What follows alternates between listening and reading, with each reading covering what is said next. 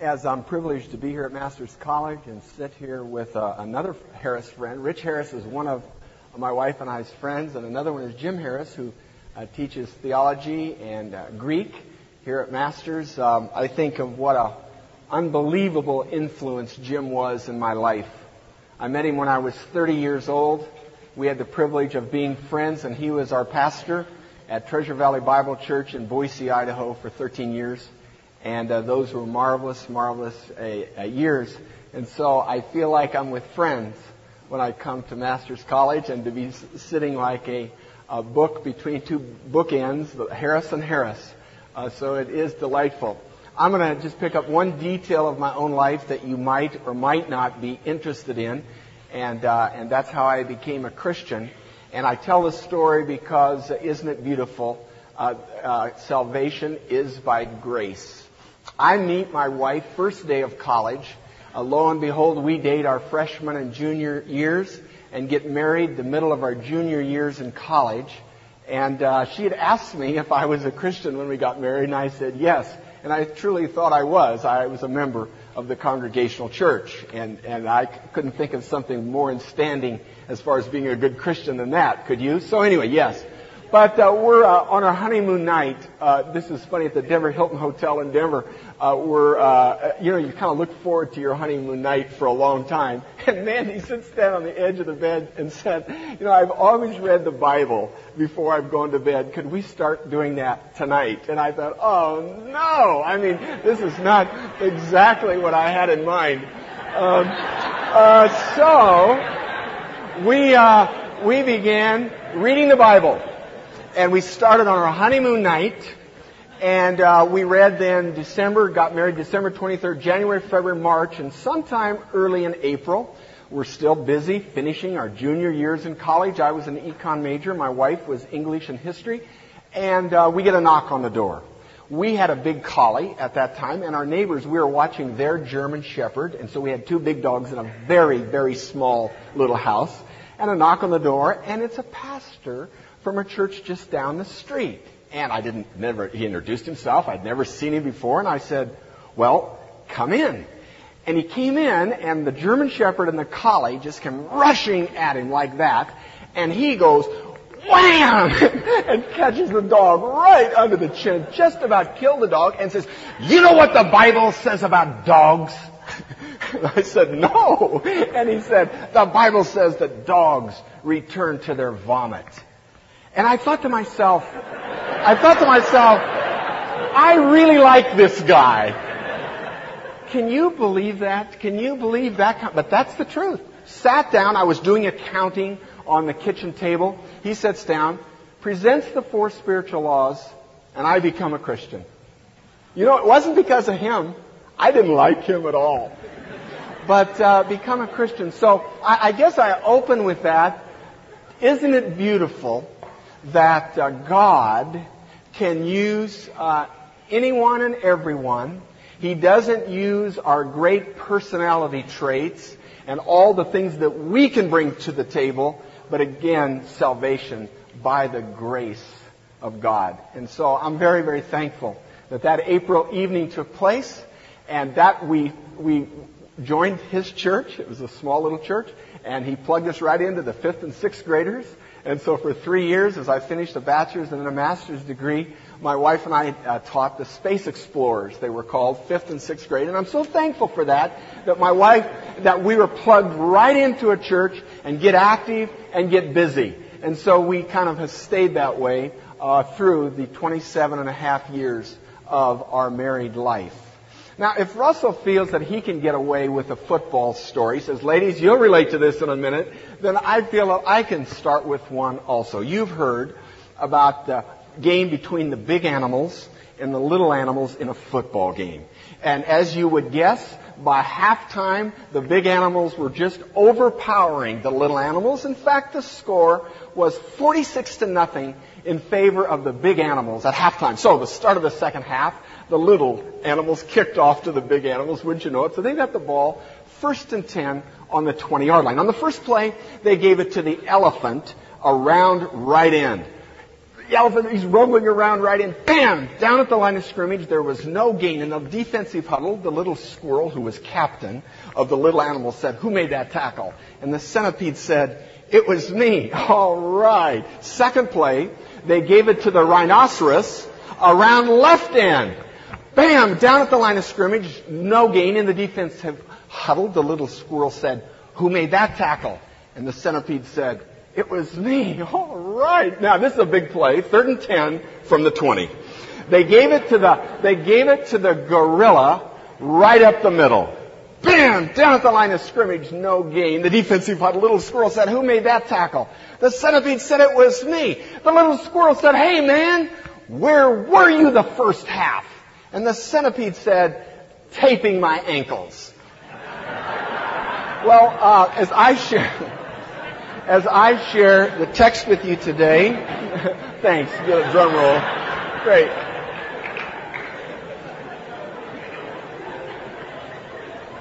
You know, um, before I read in Luke chapter 5, maybe just one other thing about uh, what uh, five other professors and I are involved in the past years. Uh, this think tank that uh, uh, Dr. Harris mentioned, the National Center for Policy Analysis. We, we are a group of economists that have been writing in the area of privatization for 15 to 20 years.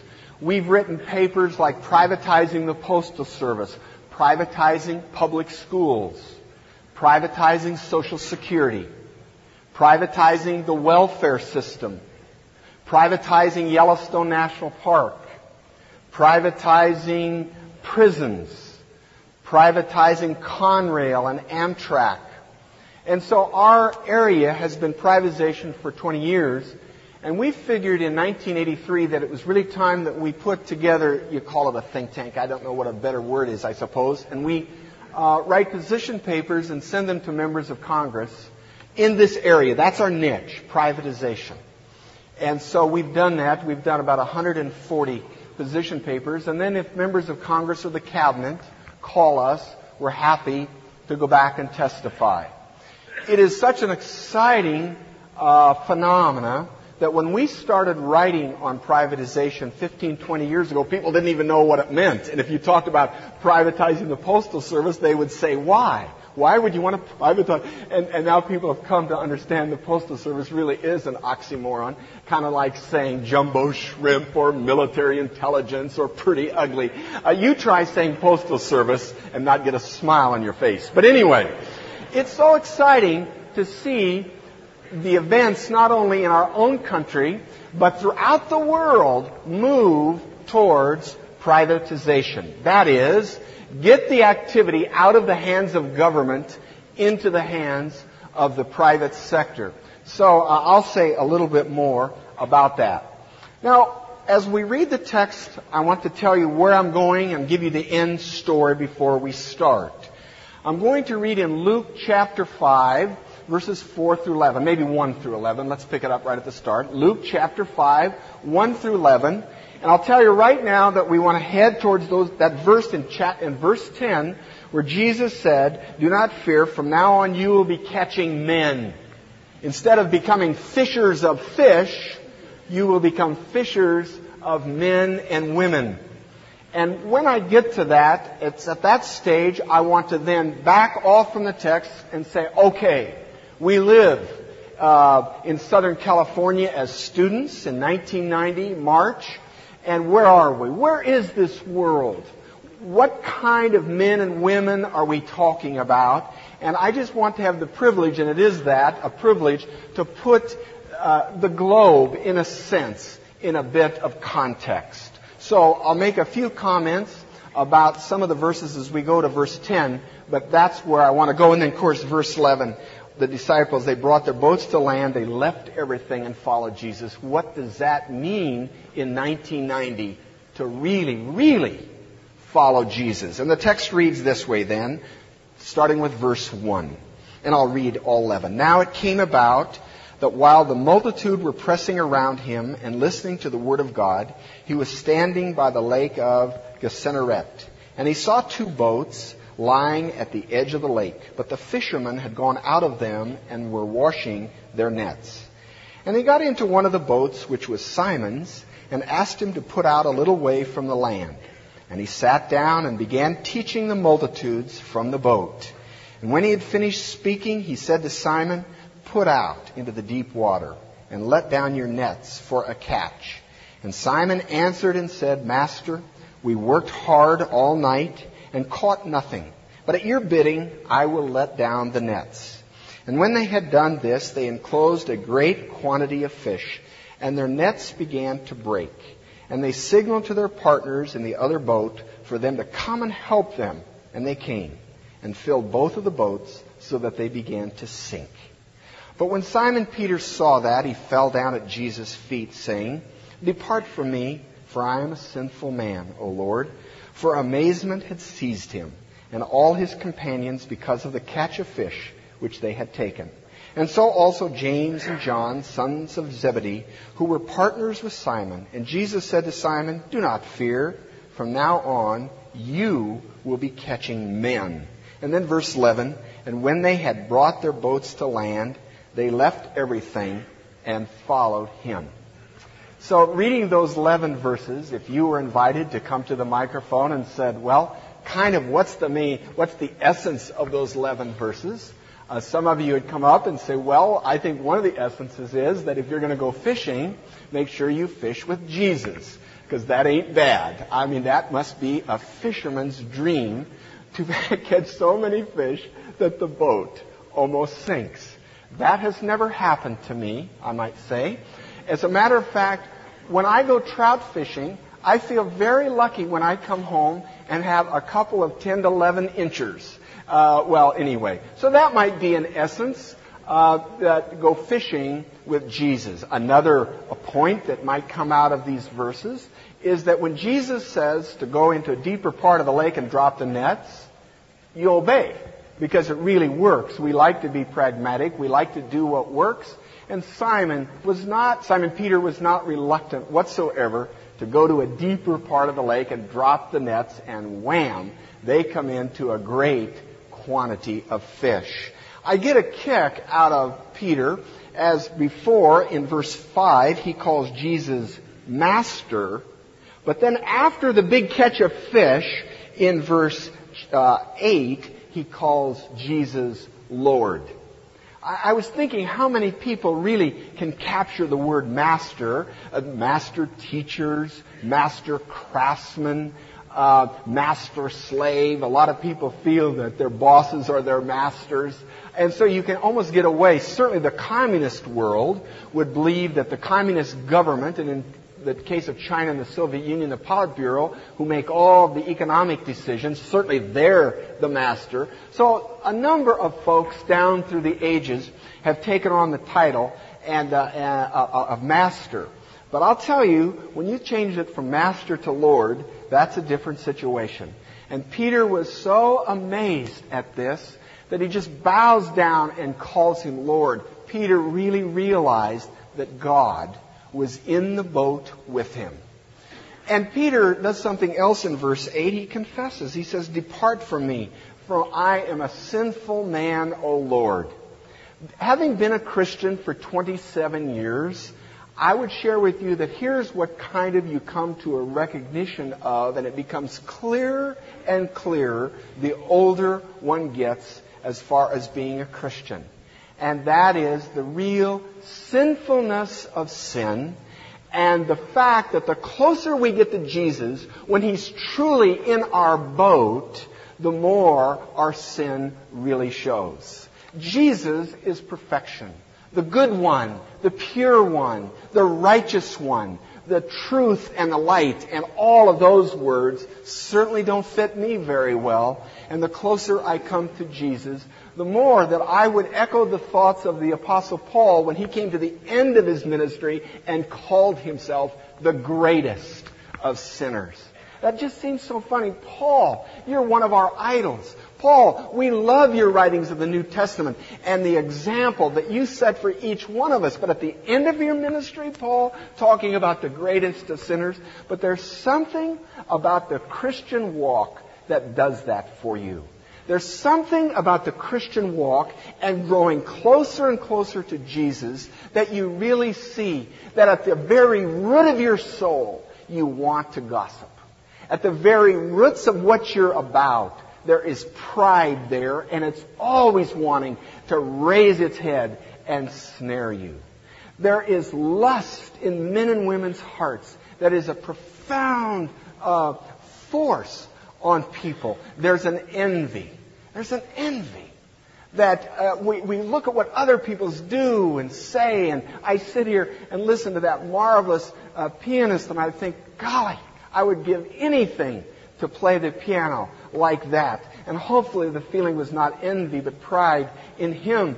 But uh, many times our attitudes are, if I just had what he had, and he had a feather up his nose, we'd both be tickled.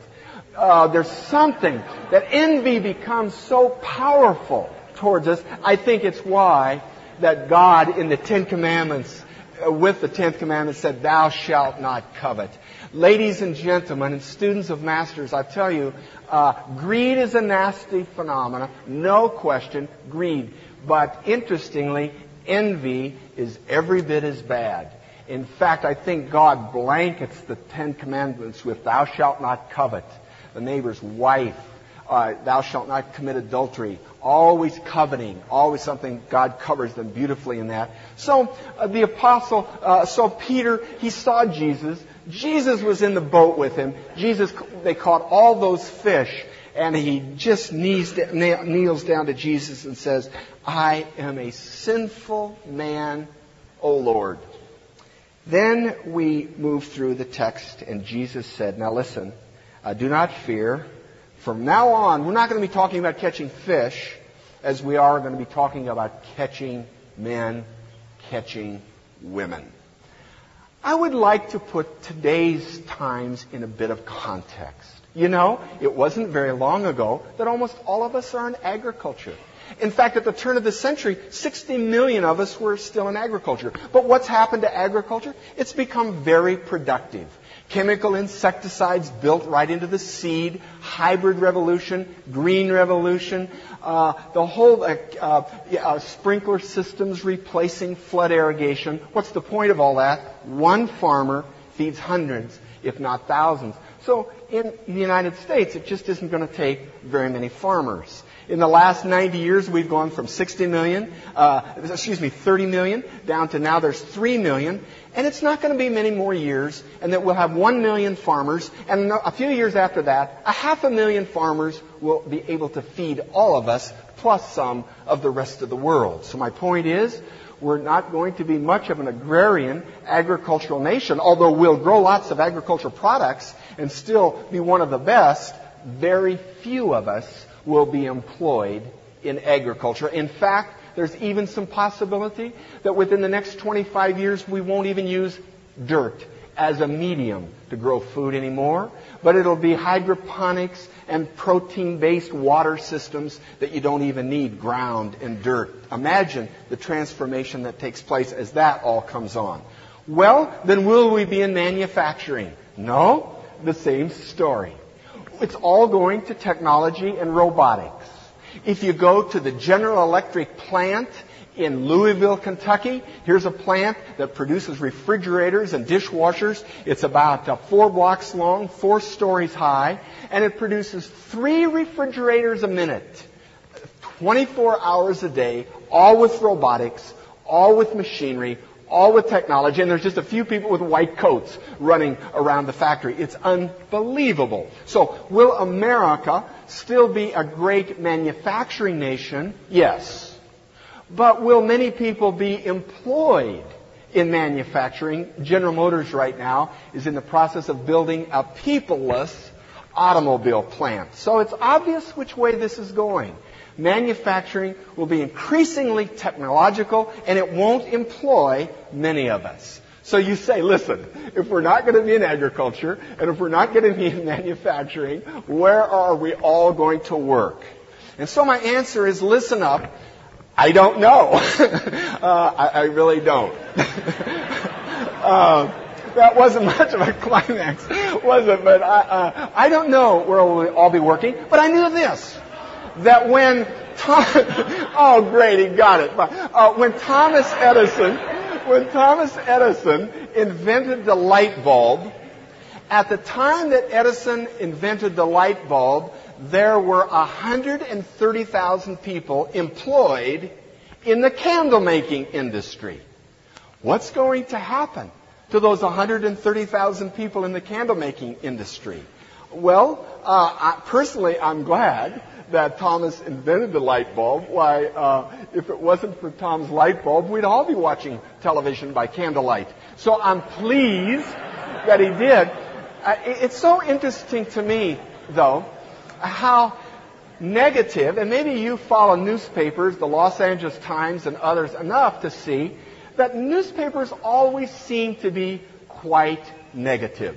They seem to always be in the process of blowing out the candles and then telling us how dark it is. It's always the bad news that makes the headlines. I'll guarantee you if CBS Evening News was there to see Thomas Edison talking about the light bulb, tonight on the news, Dan Rather would look the camera right in the eye and say, tragedy strikes the candle industry. And so the rest of the evening news would be on the candle industry instead of lights. I'm, I'm convinced that if the Los Angeles Times were there to record the event of Jesus walking on the water, tonight or tomorrow morning in the Los Angeles Times, the, the headline would read, Jesus can't swim. That's the way they seem to look at events. You know, and I have to be honest with you, I have to be honest with you, most economists, most economists, you know, it's always, there's good news happening. Uh, uh, students, this has been an eight-year business expansion. The fact is, heads of households employed is an all-time high. Median family incomes are an all-time high. Inflation rates have been cut from 13.5% down to 4.5%. The United States has generated 20 million new jobs since third quarter 1982. The economic statistics roll on and on, but most economists, they just continue to be negative. They've predicted eight of the last three recessions. Um, I'm convinced, I'm convinced that most economists, most economists become economists because they don't have the personality to become accountants. oh well. Uh, it's been said, what would you have if you threw a thousand economists into the ocean? And the answer is you would have a very good start. Well, anyway, folks, really, we're moving to a country, and for that matter, moving to a globe where brains are replacing BTUs. Brains are replacing oil and natural gas. This economy is producing 20% more gross national product today than it did 10 years ago using exactly the same amount of oil and natural gas. Information is replacing raw materials. Uh, when I was a kid g- growing up, my parents bought a set of Encyclopedia Britannica 35 volume set. I think they must have paid about $300 back in those days. Today, the entire set of Encyclopedia Britannica on a few floppy disks for $19.95. Information is replacing raw materials. When I was a graduate student, I had a calculator sitting on my desk. It weighed about 35 pounds. You would hit that thing and go chung, chung, chung, chung, chung. And if you had it sitting next to a wall, literally, it would pound a hole in the wall. And some of you older remember those days of that calculator. Now I have in my billfold a calculator that weighs about an ounce that'll do a lot more than that 35 pound calculator did. Students, information is replacing raw materials. 80% of the price of a set of pots and pans was raw materials. 40% of the price of a new automobile, raw materials. But only 2% of the price of an integrated circuit, raw materials. We used to create wealth by taking iron ore from the Mesabi Range putting it into rail cars, taking it to Pittsburgh, and converting it into steel. Today, we create wealth and value by moving information from one location to another. There is more wealth moving through the telecommunication system in one day than all the super tankers of the world in one year. So there's the world we're beginning to face, an a, a world that really uh, uh, uh, sits on the back, you might say, of the silicon chip and the microprocessor. The interesting thing about the chip, I was speaking to the IBM Corporation in New Jersey a few weeks ago, and a typical chip right now has a, a couple million switches on it. Million switches. They're talking about a chip in the next five years of having a billion switches on it. I have to admit something to you. I have a hard time comprehending something that is about the size, something about the size of your thumbnail that can do one billion calculations in one tenth of a second. Uh, students, you know, we really are a stage in this economy that we're talking about where, where literally microns of switches on a spot of silicon no wider than the wing of a flea is leaving all of history in its wake. But as I say that, and as I talk about the computer as a great brain, let me share something with you that's a personal opinion. The computer is not the mind. It might be a great brain, but it doesn't vision and think and create and pray. So, in my opinion, the computer, for the most part, will always be dumb, and the real wealth of a nation is its people. The real wealth is spiritual. The real wealth is the mind. Real wealth is what you are having the opportunity to do the four years you're at Masters, and that is think and create and verbalize and write and be active in the head, and most importantly, active in a way that has a focus. And the focus, of course, is the God of this universe, Jesus Christ. So, yes, an information economy. Yes, the silicon chip. But a world that we're moving into that increasingly most of the jobs won't be in agriculture. Most of the jobs will not be in manufacturing. Most of the jobs will be in the service economy, the people business. About 70% of the economy is now in the service economy, and it won't be long that it'll be about 90%. And now here's the difference. When we were in the agricultural economy or the manufacturing economy, you train a person, then if you pay them twice a month and give them their gold watch at the end of 20, 30 years, that's about your only contact. But now it's emotional labor.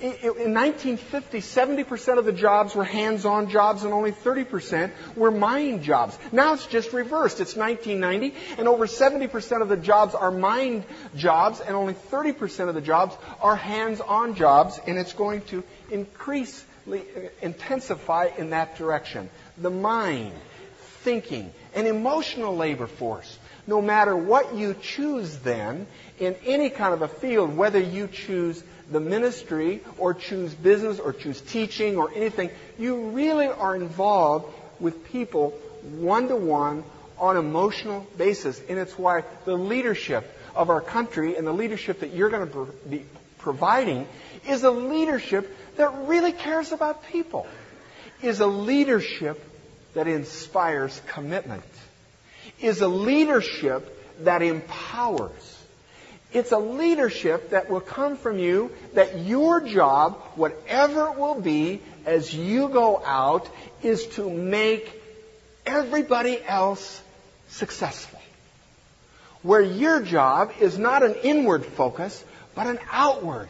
Call it participative management, call it empowering, call it tutoring, call it teaching, call it whatever you want, but it's how can I help you become what God wants you to be? How can I help you in your economic endeavors to become as successful as you can possibly be? And the focus is outward, not inward. The inward one is the spiritual. The inward one is God change me. But as we look at this world then, it increasingly is going to be nose to nose and highly personal. And here's the point. There's no faking it. Words are cheap. The point on, on, on verse 10 is this fishers of men, how? Well, just as Jesus shared with us how in Matthew Uh, 22 when he says this. Matthew 22, and you're familiar with the verses 37, 38, and 39. Verse 36, Teacher, which is the great commandment of the law? And he said to him, You shall love the Lord your God with all your heart, with all your soul, and with all your mind. This is the great and foremost commandment. And a second is like it. You shall love your neighbor as yourself. So Jesus wrapped up for us. No one is saying that is easy.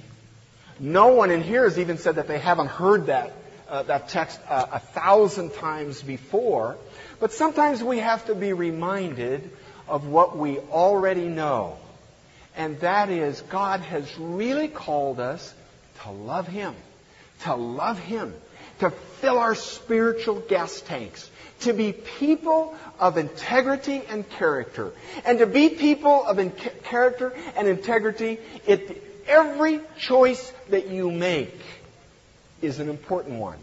Every choice has a consequence. And so when we do what's right, when we do what's good, when we serve as Jesus has called us to serve, we're making, we're making choices that really determine who and what we are.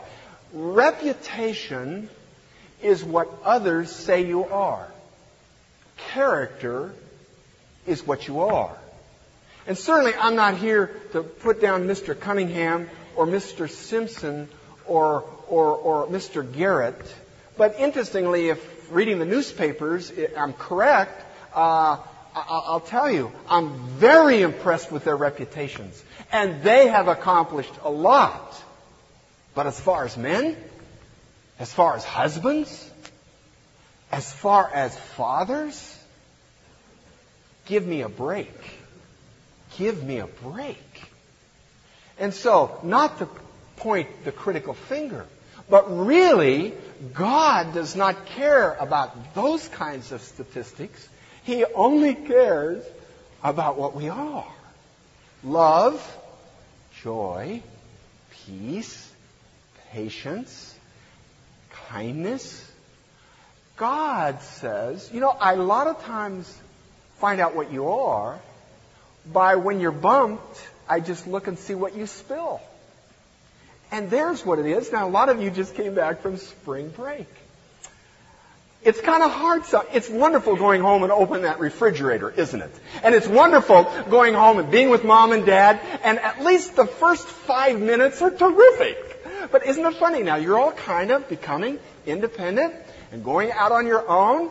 And uh, there is some, there are some points of, uh, uh, uh should I say, conflict. Uh, and some of you maybe relate to that. There really are.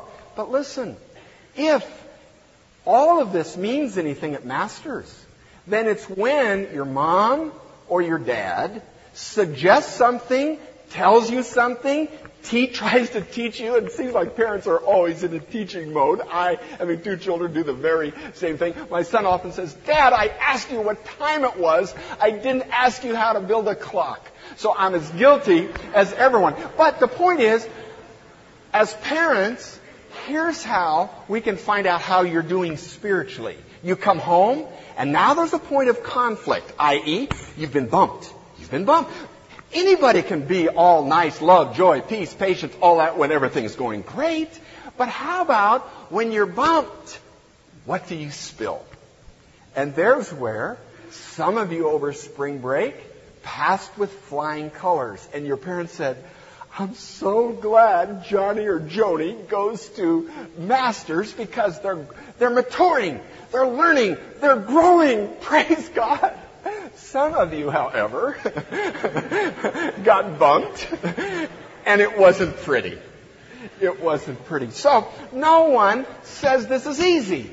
Loving God, loving others. No one, but believe me, it's capsulized in that. Love God. Make Christ the central thing. Make Jesus the central focus of life. Have everything come through to have the very mind of Christ. Matthew 6:33 Seek ye first the kingdom of God and all these things. Seek ye first, see. Conform to the image of Christ. Be like him. For me to live is Christ, to die is gain. Now, see, words are cheap again. Words, so what? So the test becomes you hear them, you either believe them or you don't, and then you get a chance to obey, but your big chance to obey will be at the point of when you're bumped. What kind of a world? A world that isn't that impressed with words, but a world that is very impressed with behavior. You don't have to be with people very long to see if they're people of integrity and people of character. And where does that come from? Well, I have to believe it comes from the very life of Christ in us, the Holy Spirit, making us lovers of God and lovers of our neighbors, lovers of friends, but lovers of our enemies. So I think that's really where we are back to how to become fishers of men, to understand that our first and primary task is to make decision after decision, choice after choice that reflects the beauty of Christ. That reflects Him, and that we can be a reflection of Him as the Holy Spirit lives in our life. I'm going to look at my watch. Uh, how long do I have yet? Uh, I'm supposed to be done at what time? Okay, thanks, thanks, uh, Rich. Um, I, I, think of Jesus in Mark chapter 9 when he went up uh, with Peter, James, and John and, and, met Moses, Elisha, and God at the Mount of Transfiguration. Wouldn't, wouldn't, now, wouldn't that be a meeting of the minds? Think of it. Peter, James, John, Jesus, God, Moses, Elijah. I mean, you know, you add Jim and Rich Harrison, you've got the whole thing filled out here. So you have to say, from Peter's point of view and the disciples, James and John, this must have been literally a mountaintop experience as they're up there together, fellowshipping and sharing in conversation and, and, and I could just hardly wait to get to heaven and ask these dudes of, about this meeting with Jesus and God up there. Okay. But they come down the mountain in Mark chapter 9 and wouldn't you know, the disciples are kind of fighting and who's going to be the greatest. And the people are wanting to be healed. And so they come off this mountaintop experience and they get down there. And indeed, they see a mess. Wouldn't you want to just go right back up the mountain again? I mean, certainly, mountaintop experiences for me are like this morning when I got to sit here and sing the songs and listen to you sing. My heart just, Lord, just take me home. I mean, if I could listen to the Masters folks sing now, just sing me all the way to heaven. It's a mountaintop experience. But the fact is, I get on an airplane here in a little bit, and I go back, and I run right into my senior son in high school and a 13 year old daughter. Some of you women have been 13.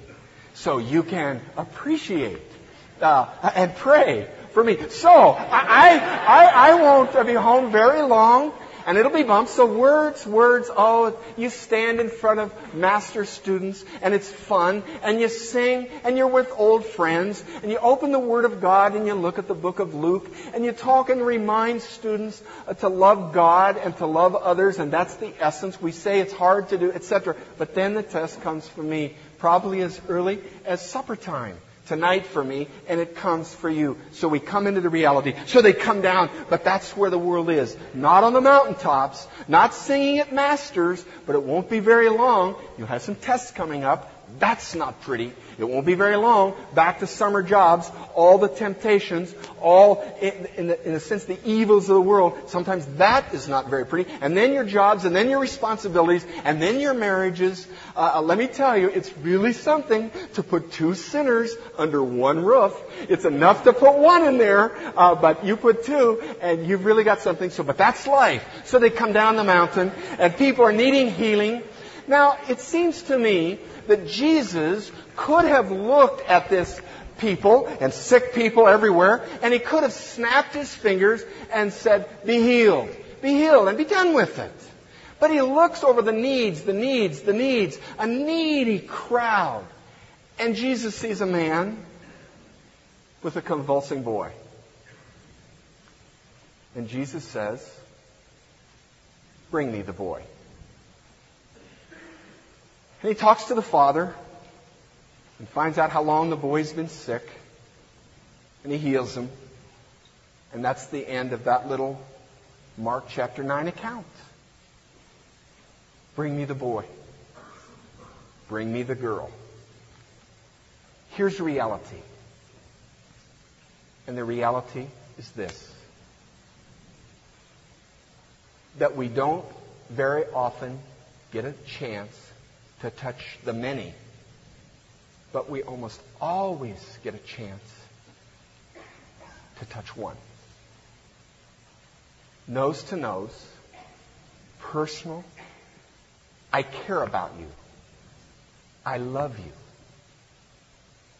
So the Christian walk becomes a balance between praying for our friends in Spain and praying for that country that, as you saw the statistic, 0.34% evangelical, which is another way of saying not many of the folks in Spain know Jesus the way you and I know Jesus.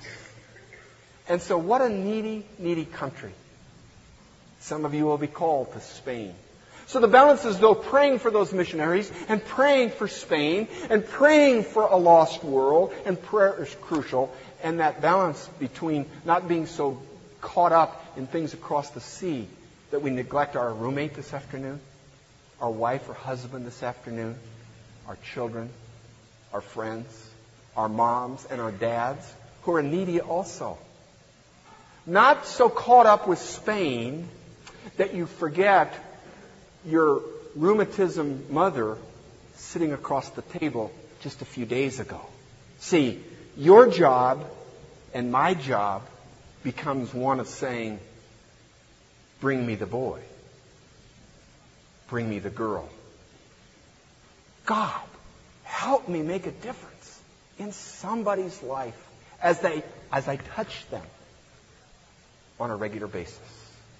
And then God, give me the vision that can be imparted at a place like Masters, where I have a burden for Spain and the world. And now just use me, Lord. I can't change the world, but you can. I can't touch very many, but you can. And so, Lord, let me have you for my example. That after a busy day, the first chapter of Mark, also the account that just precedes this one, as a matter of fact, the last 20 verses of chapter 4 of Luke. Busy day in the life of Christ. Busy day. But the Bible says that long before daybreak, Jesus got up and he prayed. Students at Masters, becoming men and women of prayer will be the most important one of the most important choices that you make. Thank you so much for inviting me to be with you today. It has been delightful, and I guess my charge and instruction now is to close in prayer, and I'm just so pleased to do that.